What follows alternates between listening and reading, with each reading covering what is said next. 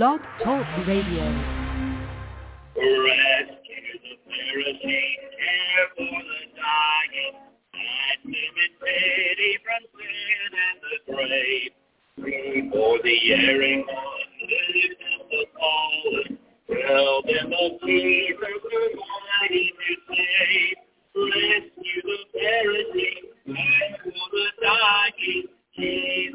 Merciful, Jesus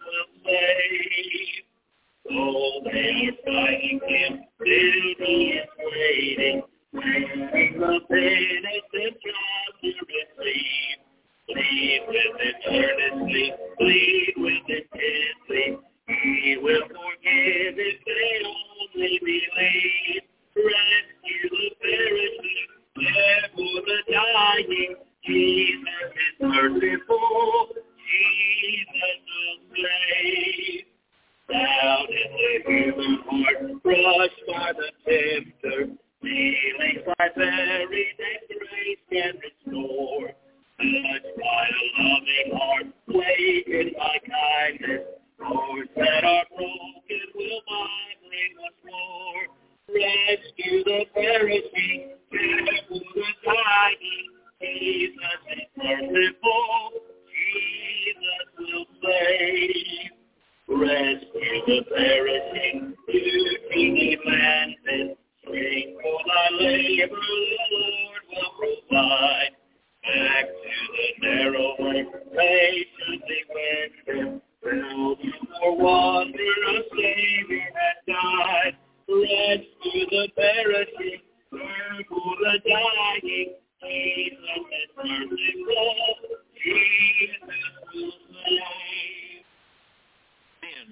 Well, praise God.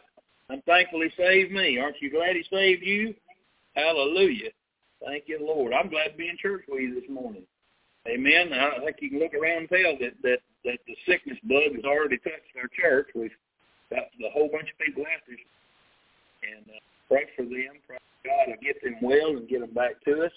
Uh, we need to remember to lift up Scott in prayer. Need to lift up Diane in prayer. Need to lift up your niece in prayer. Uh, need to lift up Dan in prayer uh, this morning.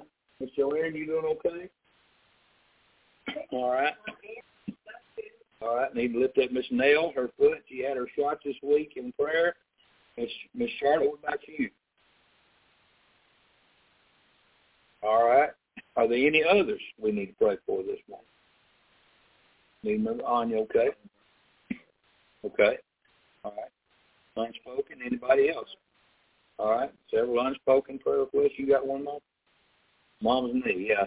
She got a screw backing out on her on her her knee replacements. Well, it is. It's. It's just backed out about a quarter inch there, sticking up under her skin. So bad thing is you can't just stick a screwdriver in a crack nowhere. You gotta gotta t- it open to get in there to it. So you might can, but I don't know if you're qualified. So. Kind of like when they asked me to cut the cord, I thought, you know, somebody here more qualified than me. So, but anyway, they not, I don't think y'all do with that one. But anyway, but uh, other prayer requests this morning. Anything else? We need to pray for Israel. We need to lift up Israel in prayer. We need to pray for our our country. We need to pray for for uh, pray for our world. It's in a mess. And we know it's going to be a mess when the Lord comes back. And it's sure setting itself up real good Lord's return. And I'm excited as the days pass because I see, again, it's just Israel over all the conflict that's going on. That's just like God's alarm clock just sitting over, just ringing and ringing and ringing. It's it's it's it's time. He's going to hit the button soon, but it's going off. So get your life ready. Get ready to meet Him. Reach out to others around you. Make sure they're ready to meet him because the time is coming to a close.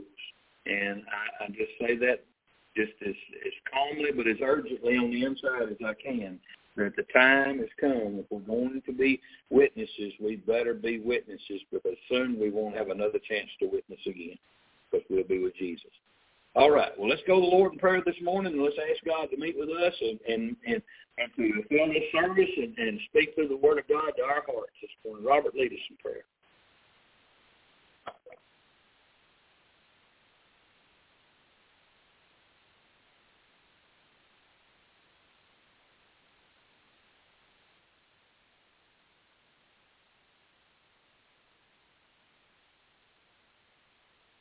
Amen. You can be seated.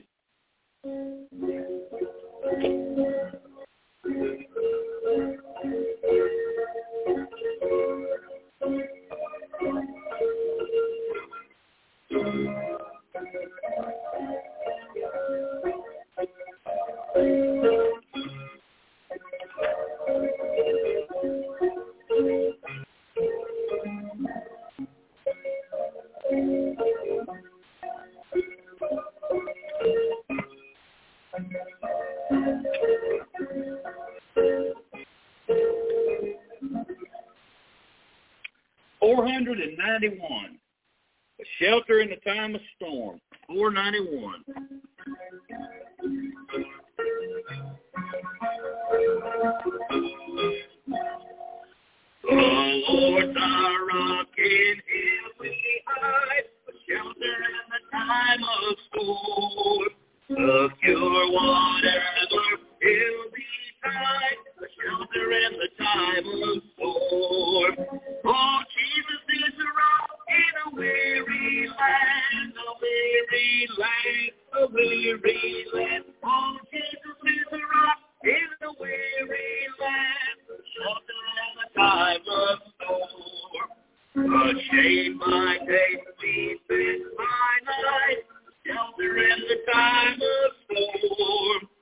Open the Lord knows the bride, sheltered in the time of storm.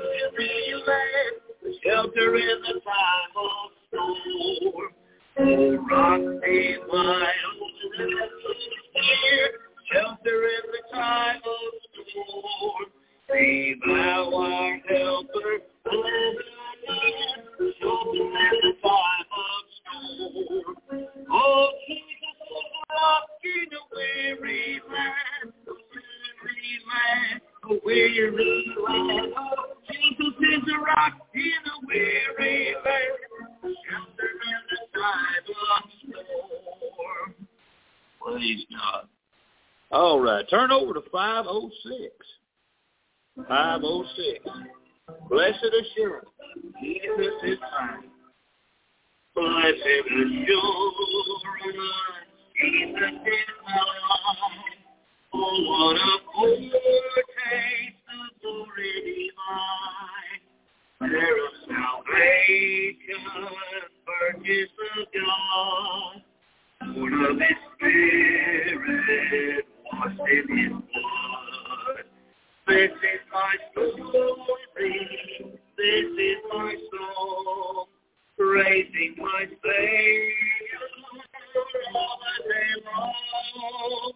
This is my story. This is my song.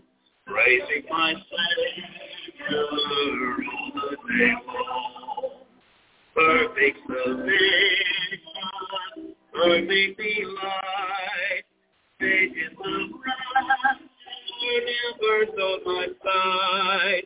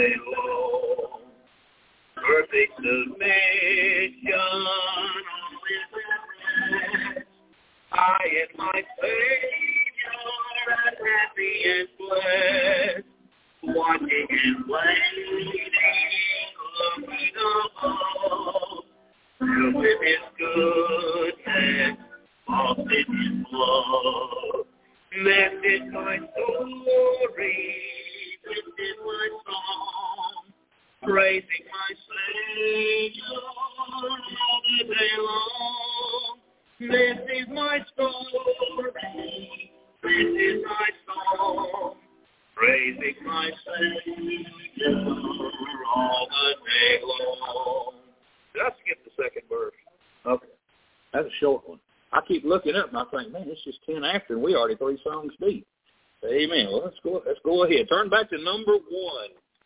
Number one. Number one. My Savior's love.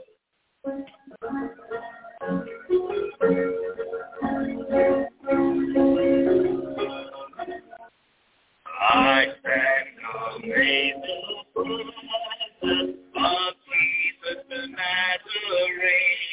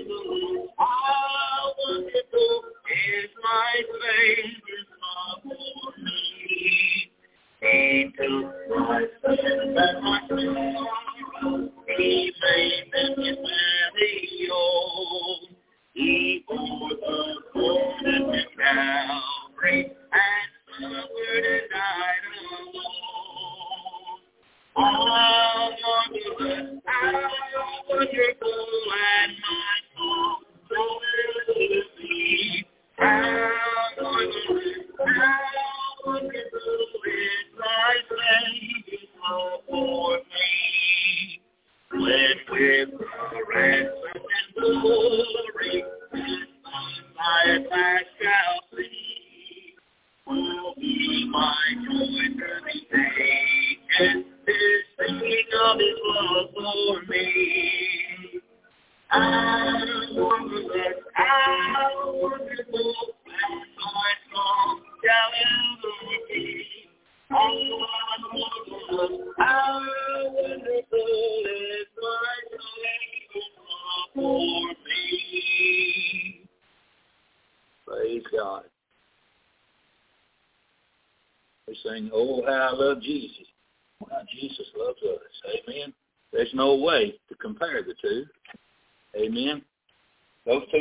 don't compare. Yet Jesus loved me, thus I know, for the Bible tells me so, and oh, how I love Jesus. There's no comparison. Amen. Because I can't love him like he loves me. Hallelujah. His love is marvelous and it is wonderful. Turn in your Bible this morning to First Corinthians, the last chapter of First Corinthians. We're going to finish the book today. Amen. It's been a minute since we've been in it.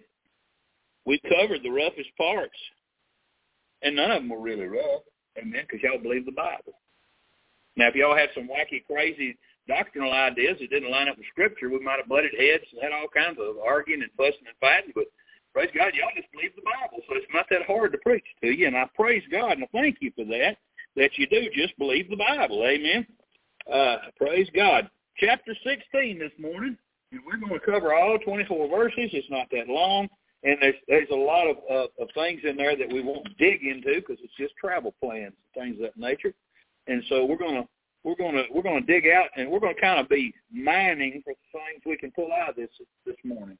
There are a few things that are good to pull out of this, and uh, I don't want us to miss any of it. Amen. So let's go ahead. We won't read all 24 verses. We're just going to pray, and we'll step right into it and see what God has for us this morning. Amen. So let's pray. Father, I love you, and I thank you, Lord, for this morning. I thank you, Father, for your people that have gathered together here in in this place to worship you and to hear from you. And Father, I know that, Lord, that I'd, I'd be a, a fool to stand up here and try to, to do what I've come to do without your power. Lord, only you can deliver this message. And Lord God, I pray, Father, that you'll fill me with your spirit. I pray, Father, that you'll give me unction. Lord, I pray this morning that you'll forgive me and cleanse me of anything that would hinder the message. Father, please give me liberty as I preach. Give me liberty of thought and liberty of speech. Lord, I pray for your people, those here and those absent, Lord, that are watching. Lord, I pray and, and, and Lord, I just ask you please to, Lord, to be with my wife this morning if she's not feeling well. Be with Aubrey and Brianna and their family this morning as they're not feeling well. Lord, with Donnie and their family as well. Father, I pray, Lord, that you please with us. Lord, just work in us and get us back together healthy soon. Lord, I pray, Father, this morning you just come down and meet with us now and, and touch us and speak to us this morning. In Jesus' name, we pray. Amen. Amen. Hallelujah. Let's get right into it this morning. Uh, chapter 16 and verse 1, Paul, Paul goes, uh, you remember last chapter, about? Anybody tell me what the last chapter was about? We only covered it for four Sundays. The resurrection Somebody was listening. I don't know. She listens to me. She used to not think I listen to her, and I didn't know she listened to me. But she listens to me. Praise God. Hallelujah. That's good. But we've been talking about the resurrection for the last four Sundays. We've we we've turned it over and looked at it on every side, and we've we've we've gotten everything we we knew to get out of it. But now Paul's about to close this letter. And so Paul's going to hit some last minute details and last minute thoughts, and these are very important. He he goes right from talking about the resurrection talking about money. So why in the world would he jump into money and get out of something spiritual into something? There's a need for it. And we're going to see the need is spiritual. He said, now, now concerning the collection for the saints, as I have given order to the churches of Galatia, even so do ye. So the collection for the saints. Now, Robert went by while ago for the plate, and he took up a collection. Amen. And and they took that in there, and Bonnie figured it up and, and and made out a deposit slip, and that'll go into an account for one of the banks here locally, and and uh, go on our our uh, ledger of how much we have in our account, which ain't that much if you want to know the truth. Uh, and it's getting smaller all the time, as you can tell by looking at the church. The church gets smaller, the account gets smaller, and the needs keep growing. So uh, again, you, you, it, it's important that we give, but I'm not talking this morning about paying bills. Uh, you know, again, these lights in here work because people give. The water toilet flushes because people give.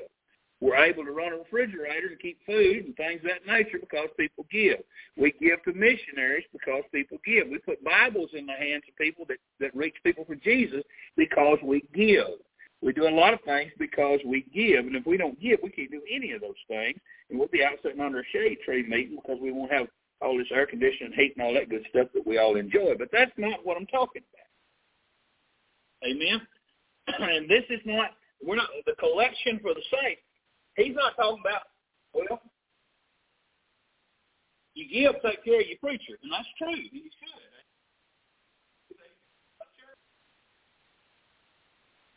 Take care of him. He's got what he needs in his life so that he can be their pastor. Uh, you know, when an evangelist comes through town and he and he preaches for you, you ought to take up uh, offering and give to him and support him on his way. If you have a, a missionary in, you ought to take up a love offering if you can and support them on their way. But that's not what we're talking about here.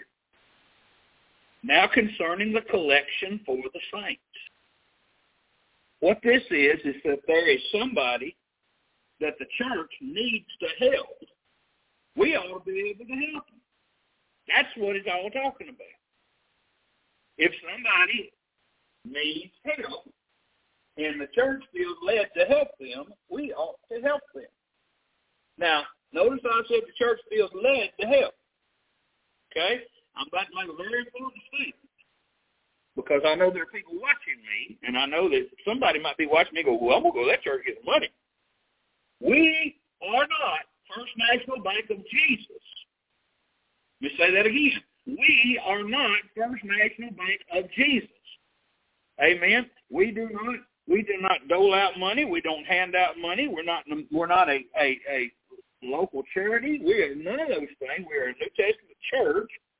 And if we feel like we ought to help somebody and everybody's in agreement, we should do it. And if we have the money, we ought to be able to do it. Amen? Now, when we're led to help somebody to the extent that we're able, we ought to. If you can't do it, then you can't do it. But if you're led to do it and you have the funds, you should do it. And that means if somebody has a great need, then we as a church ought to try to take up an offering and meet that need. Amen. We really should. I mean, if somebody's in here and says, "I don't want to do that," well, we as a church, we ought to help that that member to be able to make it. Amen. Because that's what that's what that's what church family. The church has an obligation to help the truly needy. We're going to look at what all this means. Okay. I want I want to give you some help this morning. I, I'm not worried about you shouting "Amen" and saying, "Glory to God." That was such a earth shattering sermon. I want you to learn something. I just want you to get some information this morning so you understand how God feels about this, okay? So this will help you because I know you as well as I do. We can pull up, we see somebody down there with a sign on the side of the road, and we say, should I give to them? Should I help them or not? I wonder if they're just a drunk trying to get beer money. I don't know. Maybe them people's homeless. Seen somebody the other day, or yesterday, sitting out by the Loop Fair at Atwoods in Paris, and he had a sign. He said, "I just really want to get back to Dallas." I thought, well, boy, I, I, ain't that something? You know, people hell want ice water too. I just really want to get back to Dallas. That's good for you. That bicycle works. Take off. Amen. Had two wheels on it moved up was up. He should have been pedaling instead of sitting there in the grass with a sign, in my opinion. But that's neither here nor there. But the church ought to help the truly needy. James 1.27 says, pure religion and undefiled before God and the Father is this, I said, what is what does it really mean? Well, what is pure religion? Okay, to visit the fatherless and widows in their affliction, and to keep himself unspotted from the world. So God says that we have an obligation to help those who ain't got nobody to take care of. That's what the fatherless, that'd be that'd be that'd be an orphan. That'd be somebody who maybe their maybe their, their daddy passed away, maybe their mom and daddy passed away, and and you know they need help. There's a little child there. Somebody would if if, if that happened in this church, well I know there's not, it ain't gonna happen. But if that happened in this church and there was a child, somebody in the church will take that child and say, Hey, I'll take care of you. I'm not gonna let you be turned over to the system. You know what I'm saying? That's that's that's kind of what we're talking about here. But also talking about widows too. Church is supposed to take care of the widows of the church. Uh, but the church, listen, the church must discern who the truly needy are. First Timothy five three says, "Honor widows that are widows indeed." If a woman runs off leaves her husband and he dies, that does not mean she's a widow. A widow is a woman who, whose husband was I mean, just cause I mean, if she left her husband that don't, and he died, that don't make her a widow. Uh, one can provide if if one can support themselves, then they're not truly needy, and they must provide for their own self. That's what God says. If you can work, then you don't need help. Second Thessalonians three, ten through twelve. It says, For even when we were with you, Paul said, this we commanded you, that if any would not work, neither should he eat. So if you're able to work, you ought to work. For we hear that there are some which walk among you disorderly. That means they don't want to do right. Working not at all, but are busybodies. In other words, they stay busy, but it's in everybody else's business. And he says, Now them that are such we command and exhort by our Lord Jesus Christ that with quietness they work. In other words, they hush their mouth and get out of everybody else's business and go to work and eat their own bread. You know how you eat your own bread? You earn it. And that's what he's saying. If, if, if all you want to do is run around and talk about people and, and stir up stuff, you need to hush and go to work. But he says, but if any, uh, Timothy 5, 8 says, if any provide not for his own, and especially for those of his own house, he hath denied the faith and is worse than an infidel. So uh, a man who won't provide for his family, make sure they got food and, things, if he wants to go out and just and, and, and just stay drunk all the time and ain't enough for groceries and everything else. God said that man worse than an infidel, especially one one like that who won't work either.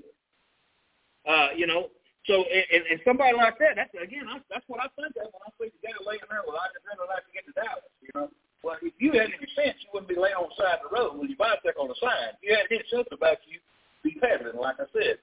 But uh, or you'd be you'd be somewhere where there's people around that's got sense and they sitting around with signs in the grass. I mean, again, people God's describing people who are too sorry to do anything. They don't want to do anything. They don't feel like they need to do it. They feel like I'm sticking my hand out, somebody will always put something in it. And God said them people are that's not the ones you help. You don't help them. Some people would some people will try to make you feel guilty for not helping. But I'm here to tell you, God gives you He gives you uh, uh, guidelines to go by so that you're not taking advantage of. And then He goes on. He says again, in First Thessalonians four eleven, he says that you study to be quiet. In other words, not getting everybody else's business, and to do your own business, and to work with your own hands as we commanded you. So again, God is all for a person. If you can work, you ought to work. But again, here's another one. Here's another regulation or guideline. If somebody can be supported by their family, they're not truly needy and should not be supported by the church. Now, this this is again, honor widows that are widows indeed. First Timothy three, uh, five, three, and four. Now, the widows that are widows indeed should be honored. That's what it's saying. But if any widow have children or nephews, let them first learn to show piety at home and requite their parents, for that is good and acceptable before God. Now, that ain't got nothing to do with the widow. That got to do with her family. That's saying that's saying if the widow's got family, then the family ought to step up and do what's right instead of putting now, there's nothing wrong with church supporting widows, even if she does have some relatives. But it needs to be the ones who are widows and things. It needs to be the right situation. Uh, something else we see about this, that those who are supported by the church, they ought to make a return to the church body. They ought to, they ought to, they ought to benefit the church and not just be a taker. Uh, 1 Timothy 5, verse 5 and verse 10. Paul says, Now she that is a widow indeed and desolate trusteth in God and continueth in supplications and prayers night and day. Okay? The widow, what can she do? She can pray. Amen. She can be a prayer warrior. There's a lot. Hey, let me tell you, there's a lot of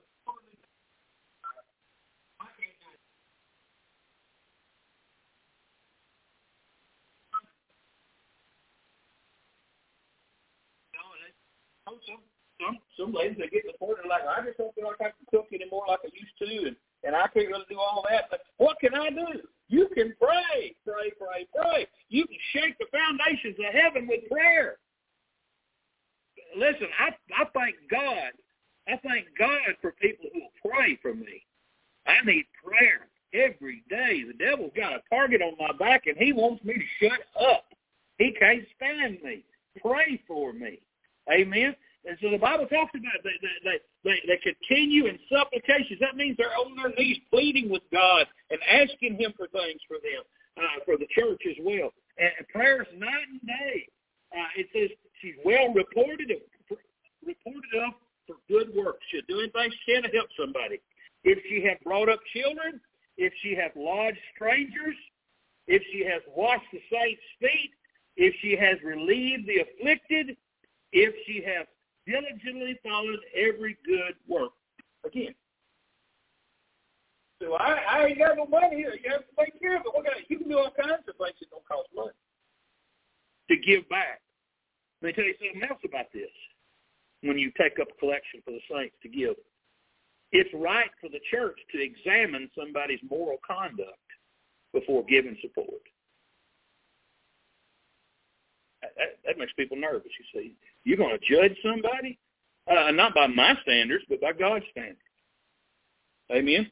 I, again, my standards, why would I use my standards? Because, listen, I'm, I'm, a, I'm a sinner. I, I fail too. I mean, I'm, I'm a saint now, but praise God. But I, but my, my flesh still sins. First Timothy 5, 9 through 13. Listen to what God's Word says. Let not a widow be taken into the number under three score years old, having been the husband, a wife of one man. So if she's under 60, that's what that means. Let not a widow be taken into the number. In other words, people that, that the church is t- looking after, taking care of, under the age of 60, having been the wife of one man, well reported of good works. If she have brought up children, if she have lodged strangers, if she has washed the saints' feet, if she hath relieved the afflicted, if she hath diligently followed every good work. But the younger widows refuse. For when they have begun to wax wanton against Christ, they will marry, having damnation because, and that doesn't mean going to hell. That just means it ain't going to be like it would have been if she had stayed unmarried and just served the Lord.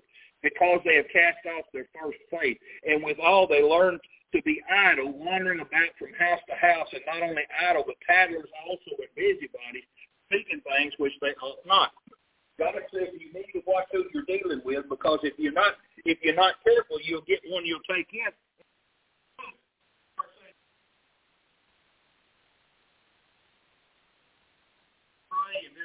I'm gonna get out and live. And and he's saying you you got to be careful who you're supporting. You be supporting somebody who's living for the world and ain't living for God. That's exactly what he means there. Uh, so it's it's we we have to be careful as a church who we take in uh, to help. Um, and the support, here's another thing: the support of the church should be for the most basic necessities of life. Not taking care of everybody's wants and I mean needs and and and and and uh, I got to have this and boy I'd like to have that. That ain't about that. It's about their basics. Uh, Timothy 6, 8, he said, in having food and raiment, let us therewith be therewith content. So Paul give Paul give direction to the church at, at, Corinth and also to the church at Galatia to do this this as well. So again, it, it's the job of a church to, to help those within the church who need help. Uh, we ought we ought to take care of our own for sure. We ought to look after those who are in need. Uh, verse 2, he said, Upon the first day of the week, let every one of you lay by him in store as God hath prospered him, that there be no gatherings when I come. I think it's interesting there. You see that upon the first day of the week. And I bring that out because we we we live amongst people who uh, Seventh Day Adventists. Y'all familiar with Seventh Day Adventists? They'll tell you that if we go by going to church on Sunday morning, we've already taken the mark of the beast, that we're all going to hell because we come to church on. They believe that if you don't worship God on Saturday, you're going to hell. You're taking the mark of the beast. I know maybe y'all didn't know they taught that, but that's what they teach. And uh, and, and the, the first day of the week, again, early church Christians met on Sunday. They didn't meet on Sabbath. Now, get, get this, they weren't against meeting on the Sabbath. And there's, there'd be nothing wrong with you and I on Sabbath. Okay? You say, well, why do we meet on Sabbath? Because that's when the early church met. Again, they could have met any day of the week. It wouldn't have mattered. One, listen, and here's why. Every day is all right to the Lord. Let me, let me, let me read this to you. Colossians 2, 16 and 17.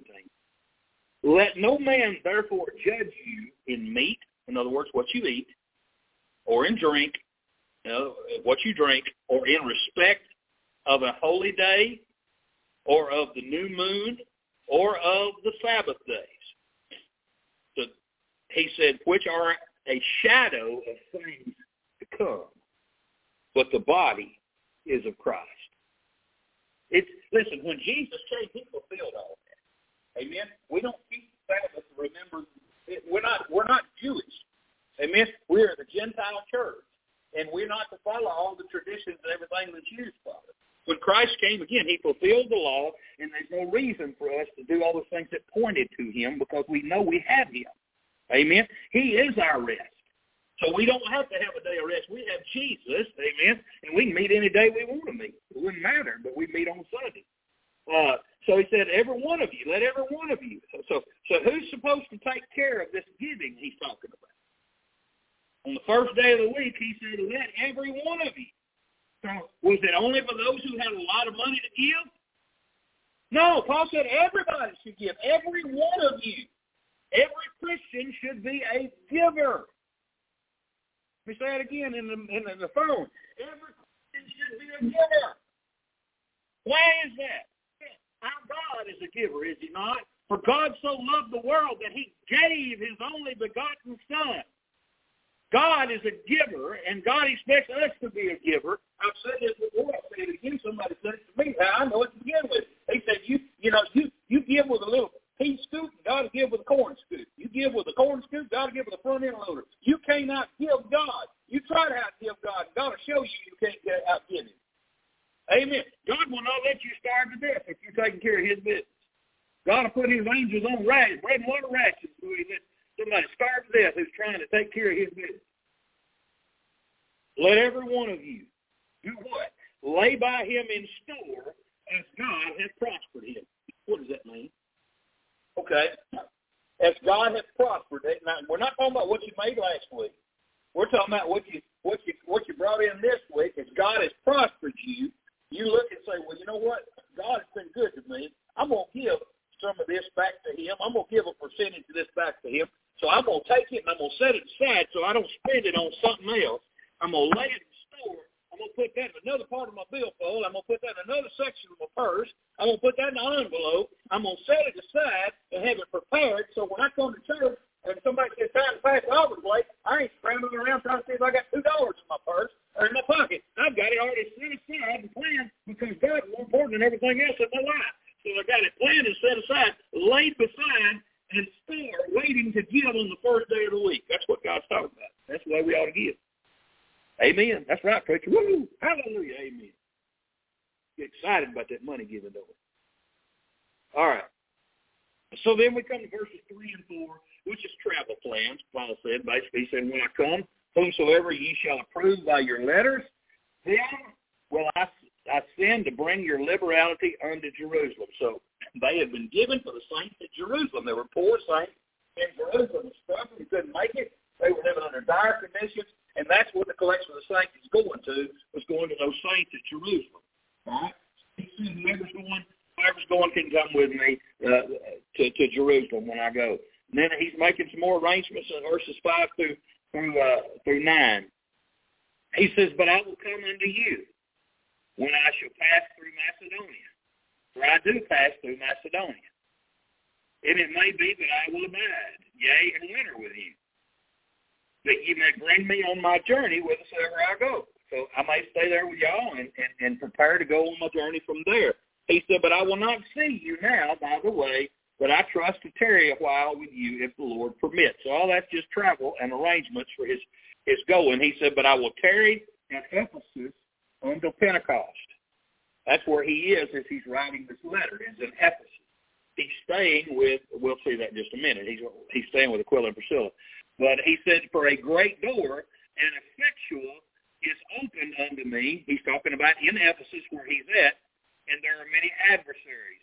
He's given them the situation where he's at, what he's doing now. So what is he doing during this time he's writing this letter? We didn't even talk about that. He's been in Ephesus all this time, and he's there preaching and teaching in a school uh, that's owned by a man named Tyrannus, okay, or Tyrannus. I don't know how you say his name, but anyway, and he was there for a little over two years. We see that in Acts chapter 19, verses 9 and 10. I'll read that to you. It said, but when divers were hardened, or people in there got mad at him and wasn't going to let him continue to preach, and believed not, but spake evil of that way before the multitude. In other words, they cursed Jesus. They said the things about Jesus. He departed from them and separated the disciples disputing daily in the school of one Tyrannus. So basically, Paul was a he was a professor there in Tyrannus' doctrinal school, and he said, and this continued by the space of two years. So every day Paul would get up and he'd go down to Tyrannus' school where there were students coming in, and, and he taught them daily. And the Bible said he, he, he, he was there disputing. That means, hey, I'm going to clear up all these issues that you have and these false notions that y'all have in y'all's head in this, in this uh, culture that idolatrous. I'm going to get all the comb out the kinks out of y'all's head. Basically, what he spent his time doing there. And he says, and he did so much teaching. Now get this, so that all they which dwelt in Asia heard the word of the Lord Jesus, both Jews and Greeks. Now you say, well, that's an exaggeration. I don't know if it is or not. I don't think so. It's in the Word of God. It says all that they which dwelt in Asia heard the word. So the Word of God spread from Ephesus throughout all the known world according to Paul's preaching there for two years. You know what that shows me? That shows me one man can have a giant impact. One woman can have a giant impact. All we have to do is be faithful to God, and we can have a tremendous impact, and our influence go far and wide, much further than we ever thought.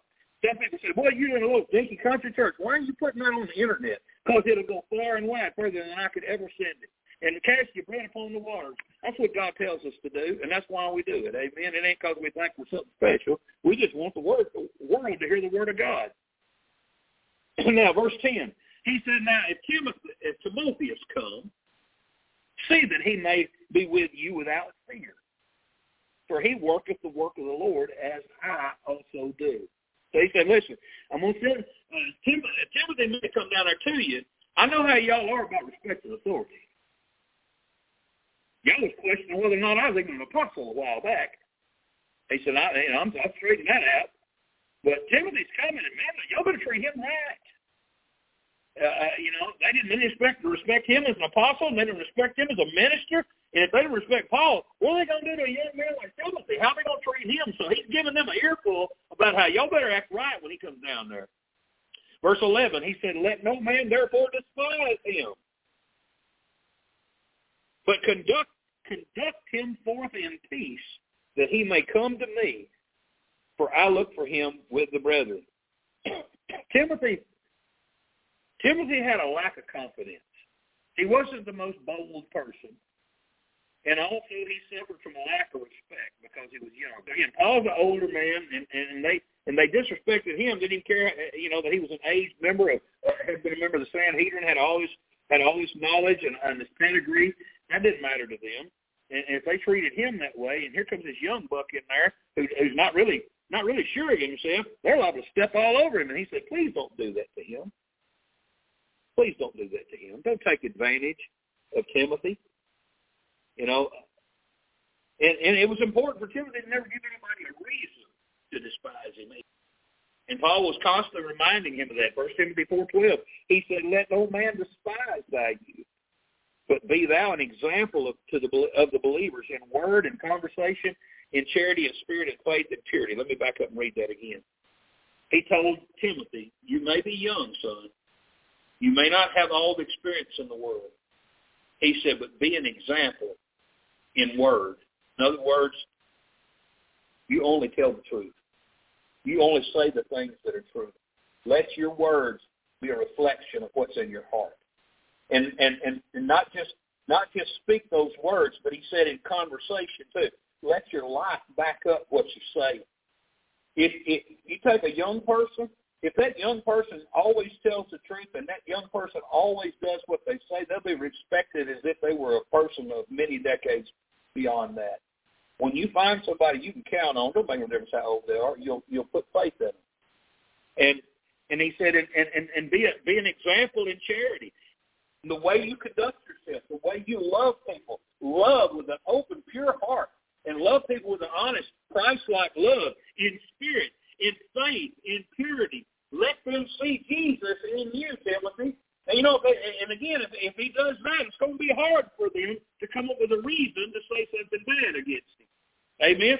And that'll go, that'll go for you or me or anybody else. If we'll be honest, if we'll if we'll say what we mean and we say what God says and we'll speak the truth and we'll back it up by a life that reflects that, ain't nobody gonna be able to get on you about much of anything.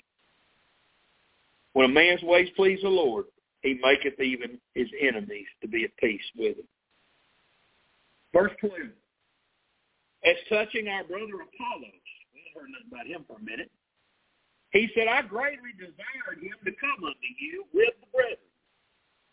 But his will was not at all to come at this time. But he will come when he ha- shall have convenient time. now, I'm going to say about that verse is this. It shows me, shows me that, you know, God, God has said in his word that he's, he hates the deeds of the, Nicolaitans. Nicolaitans are having somewhere in Revelation. And what they are are those who said, well, I can't do it unless those guys say I can. Well, this goes to show you that's not the way the thing worked with Paul, because Paul and Apollos, I mean, they're they're contemporaries. But but Paul didn't have the authority to say to him, "Hey, you're going down here and you're going to do what I say." Apollos Apollos told him, said, "Hey, said, uh, uh, you know, I don't really want to go right now." That's what he said. His will was not at all to come with me at this come at this time. He said, "I'm I, we're gonna go down to Corinth," and and and and, and, and Paulo said, "I ain't going." and he said, "He'll come when he has a convenient time. He, he's busy. He didn't have time to come down here." So again, uh, he wasn't he wasn't driving anybody. Paul Paul Paul is not making anybody do anything. These people are serving alongside him. And that's the way it ought to be. We ought not try to make anybody do anything in the Christian life. It ought not be that we're browbeating somebody into doing it. Amen. We're directing them and showing them and leading them and saying, hey, this this is this is how you have a success in this life if you follow Jesus. This is how God you get God's blessing in your life is that you do his work. And God will give you the power and God will give you the wisdom and God will give you everything you need to do it, but you've got to be willing. All right? Verse 13, this is very important. I, I'm hoping we can get done, but we're going to bog down here, I pray. Verse 13 says, Watch ye, stand fast in the faith, quit ye like men, be strong. Boy, there's a lot right there. Watch ye. What is Paul saying? Paul said, you better be careful lest you fall into sin because there's temptations everywhere. Watch. Keep your eyes open. What happens when you don't watch? You kind of get drowsy. You kind of you don't you don't pay attention. Uh, you know, if you knew somebody was out to kill you, if somebody had been writing you letters and showing up your mailbox saying, "I'm going to kill you," when you least expect it, you've been getting phone calls uh, from an unknown number and said, "I'm going to kill you," when you least expect it, you know what you do? You watch. I guarantee you, you look out your window shades before you come out and go to your car. When you back out your driveway, you're going to be looking to make sure ain't nobody coming after you. You're going to be looking over your shoulder all the time. Why? Because somebody says, I'm out to get you. Let me say something to you. The Bible tells us that, that, that the devil walketh about like a roaring lion seeking whom he may devour. So you do have somebody who's out to get you. And God tells you to watch. I don't think that's bad wisdom at all. I think that's pretty good wisdom, amen. We need to watch because the devil is constantly trying to devour us. First Thessalonians 5, 6, Paul said, Therefore let us not sleep as do others, but let us watch and be sober. Some people are just full asleep to everything going on around them. They're like they're walking in their sleep in life. They ain't paying a bit of attention to all the things that the devil's drawing them off into because they're not watching. They find themselves in a mess. Say, I got this here. I got this mess. How God let this happen to me? Revelation 3, 2 and 3, the Bible, to the church, church, uh, church at Sardis, Jesus said, be watchful and strengthen the things which remain. You, you, you have some things that are about you that are good. You better make sure them things stay put that are ready to die, he said, they look pretty sickly. And I have not found my works perfect before God. God says, y'all ain't doing right. Remember, therefore, how thou hast received and heard. So look back on what you heard and what you saw. Remember. Look at that and compare it to where you're at now. Watch. He said, and hold fast and repent. There, if thou therefore, if therefore thou shalt not watch, I will come on thee as a thief, and thou shalt not know what hour I will come upon thee. I don't want to be oblivious to what God is doing. Amen. We need to be watchful. We're living in last days, my friends. We're living right up to the door of, of the Lord's coming, and we need to be watchful. If there was ever a time we need to be watchful, it's now. He says, secondly, there's stand fast in the faith. That's stand in your fellowship with the Lord. You, you, you want to maintain your relationship with God. You don't want to let it get strained. You don't want to let it get distant. You don't want to let it get cold. Stand fast. Philippians 1.27, only let your conversation, that's your way of life, the way you get up and do your business every day, be as it becometh the gospel. In other words, your life and the gospel ought to go together, amen, like, like bread and butter. Amen. It ought to go like icing and, and birthday cake. Amen. They just fit together. Your life and, and, and the and the gospel. You ought not live a life where you'd be ashamed to share the gospel with somebody because of the way you live. It shouldn't be that way. That's a that's a contradiction in terms. And God don't want us living it. He says stand fast. Again, there ain't nothing than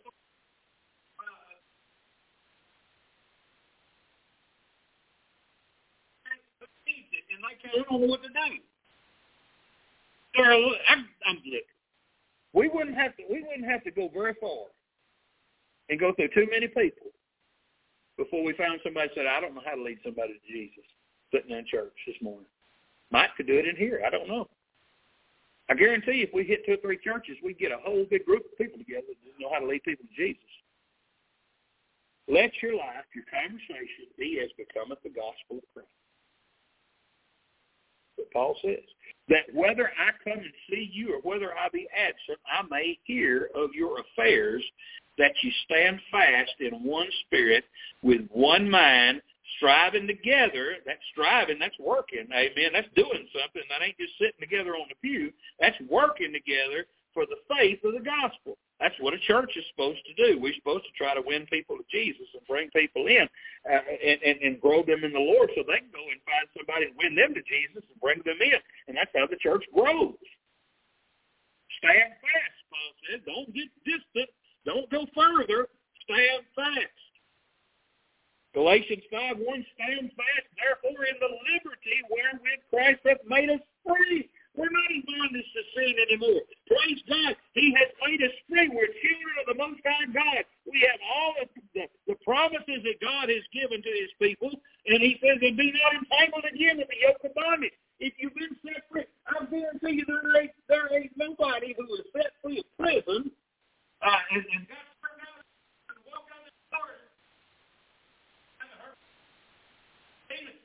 seen open skies and everything in front of them will ever sit there, I want to go back. Now, they might have went back, but they didn't say that when they first come out of there.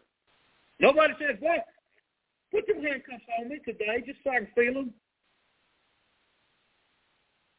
Can I wear an ankle monitor when I leave here? Nobody asks for those things. They want the freedom.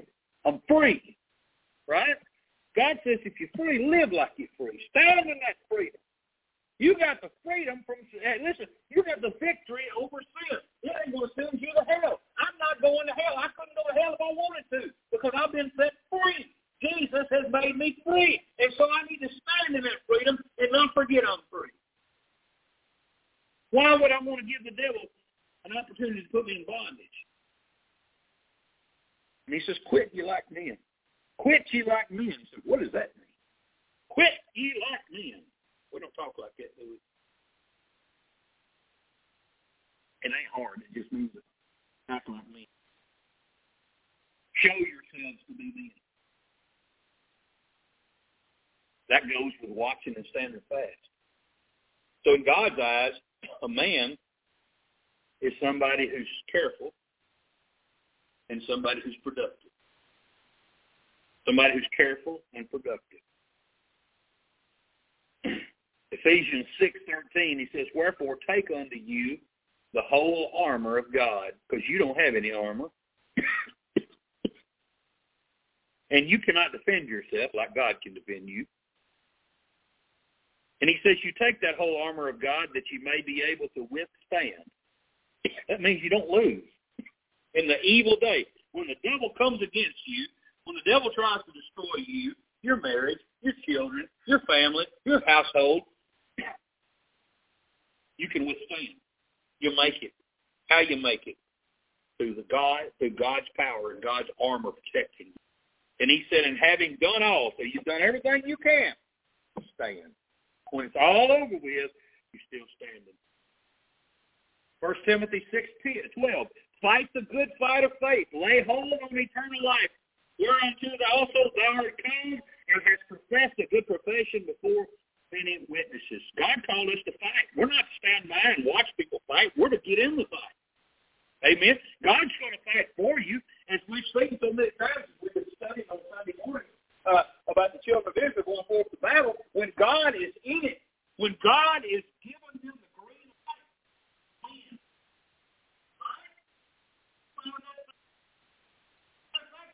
they don't even have to do the fighting. God does the fighting for them. Now, God is not wishy-washy. God's not a turncoat. If God was that way with them, he'd be that way with you. Amen. God's not biased. God's not prejudiced.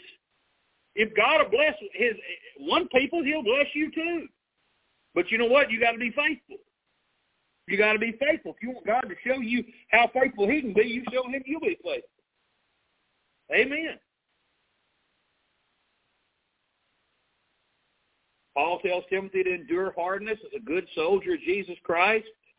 No man that warreth entangleth himself with the affairs of this life, that he may please him with that chosen him to be a soldier. Paul said, I've fought a good fight. He, listen, it's a battle. It ain't no fooling around this Christian life. You, you, you got a real enemy who ain't never going to quit until you're in the grave. So you might as well get ready for a battle. Dig your heels in and, and cry out to God. Put on the full armor of God go to fight because I guarantee it's a whole lot better than just laying down taking licks from the devil. It's a whole lot better. Amen. And God says, be strong. Be strong. Again, we're in a battle, and, and, and it's getting it's getting more uh, heated by the day.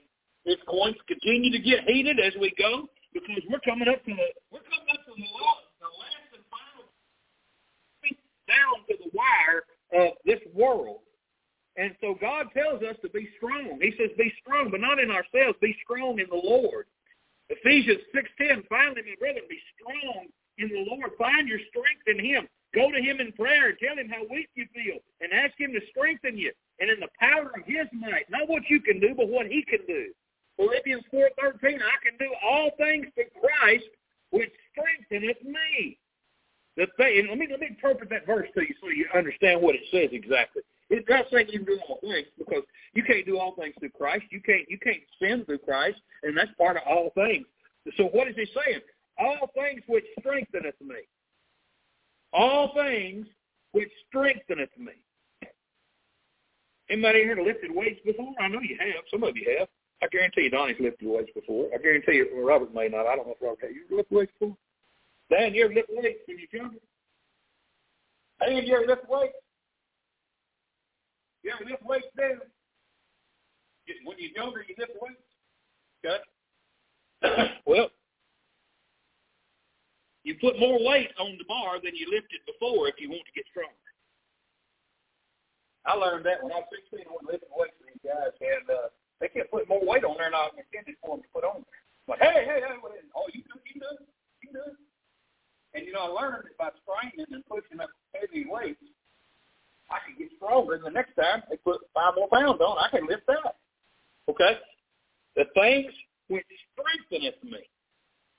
I can't get stronger if I don't step outside and do something I ain't used to do. If I don't step outside my little comfort zone that I built for myself, where I feel fine and I don't ever worry about nothing. If, but if I step outside and do something that I know that I really ain't equipped to do, but if God is leading me to do it, God will give me that strength to be able to go on and do it.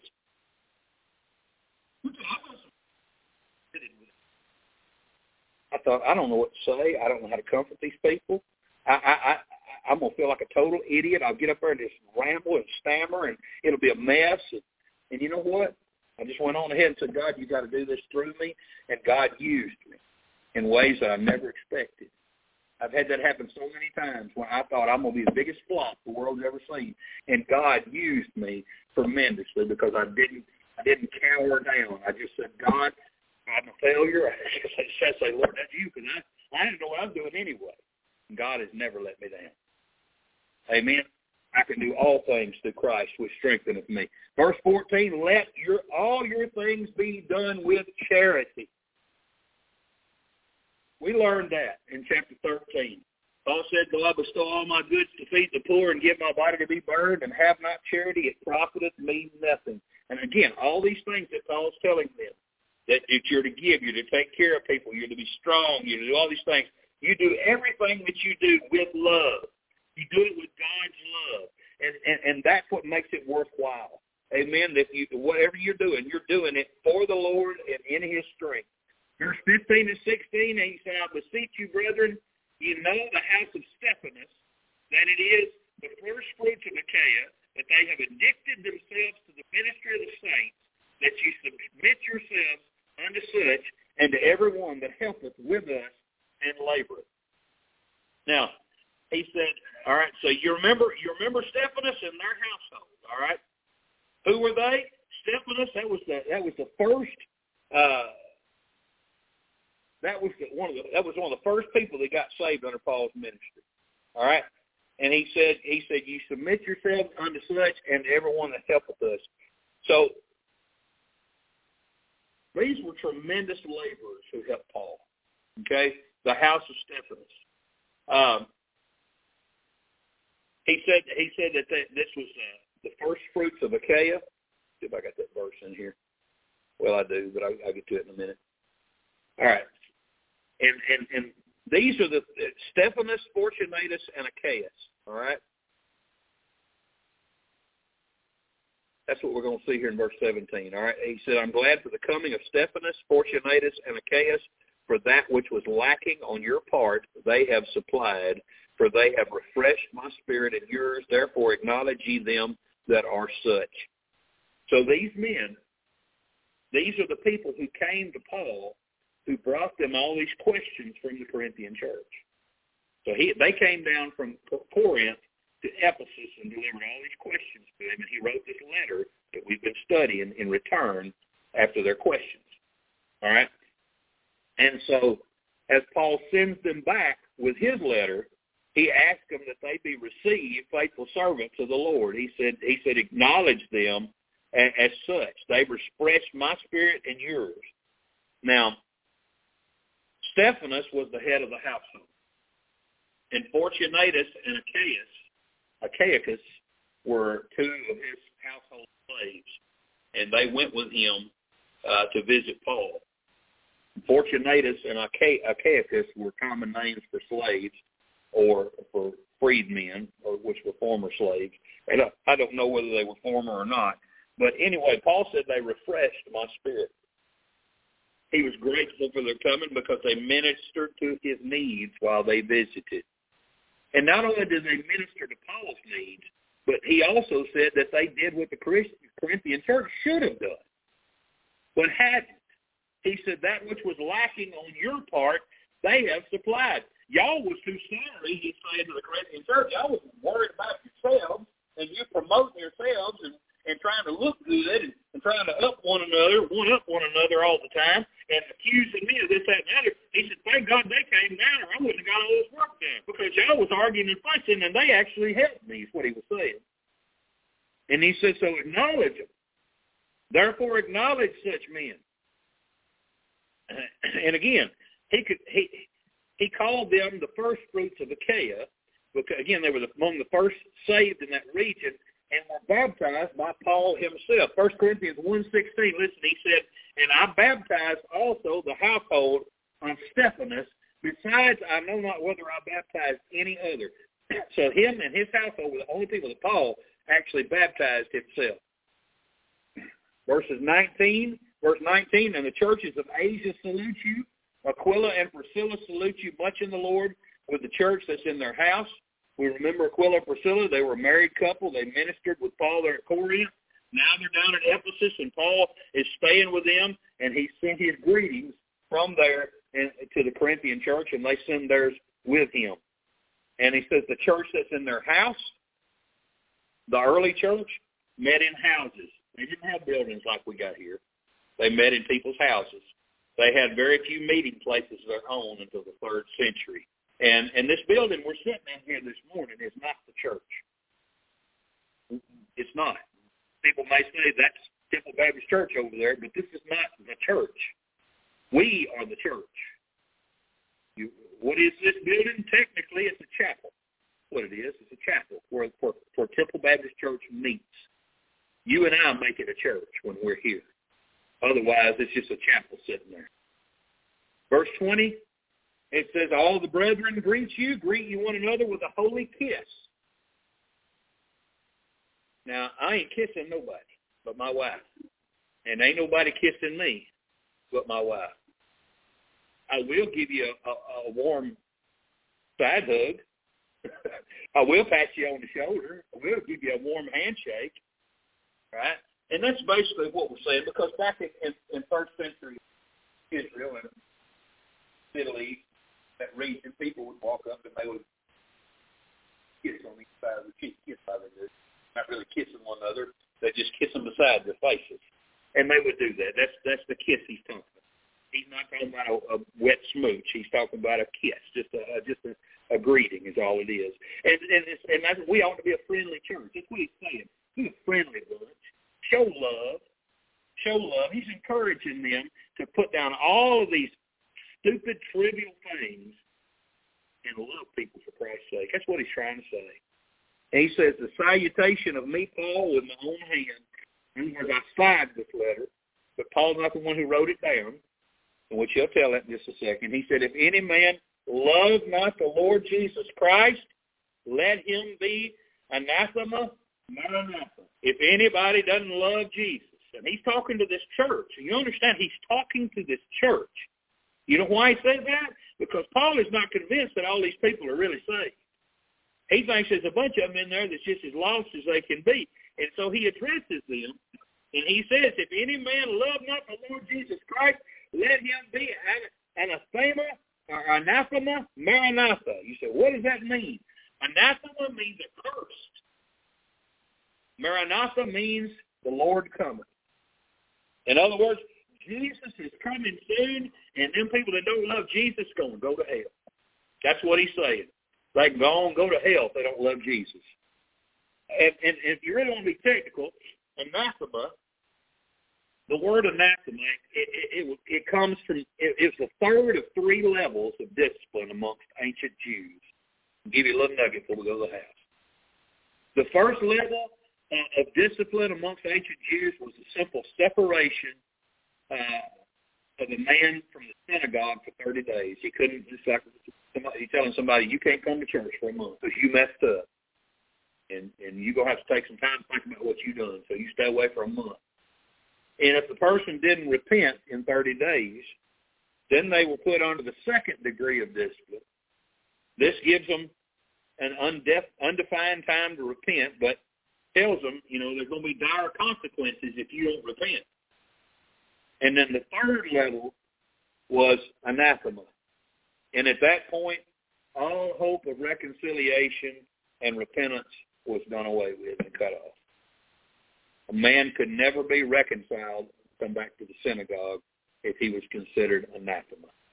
He was no longer counted a Jew at that point. Okay? So when Paul said to them, you don't love Jesus, anathema, there is no hope for you.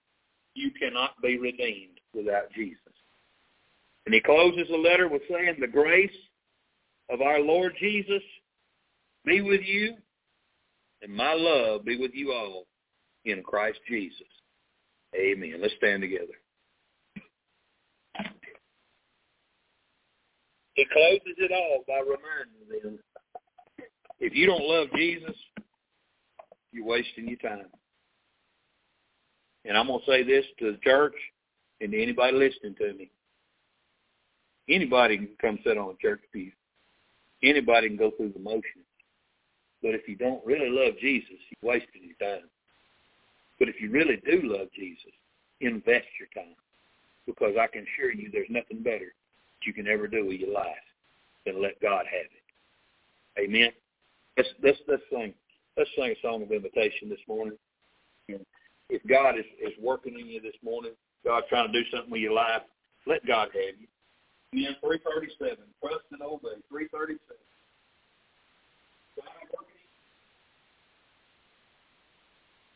God working.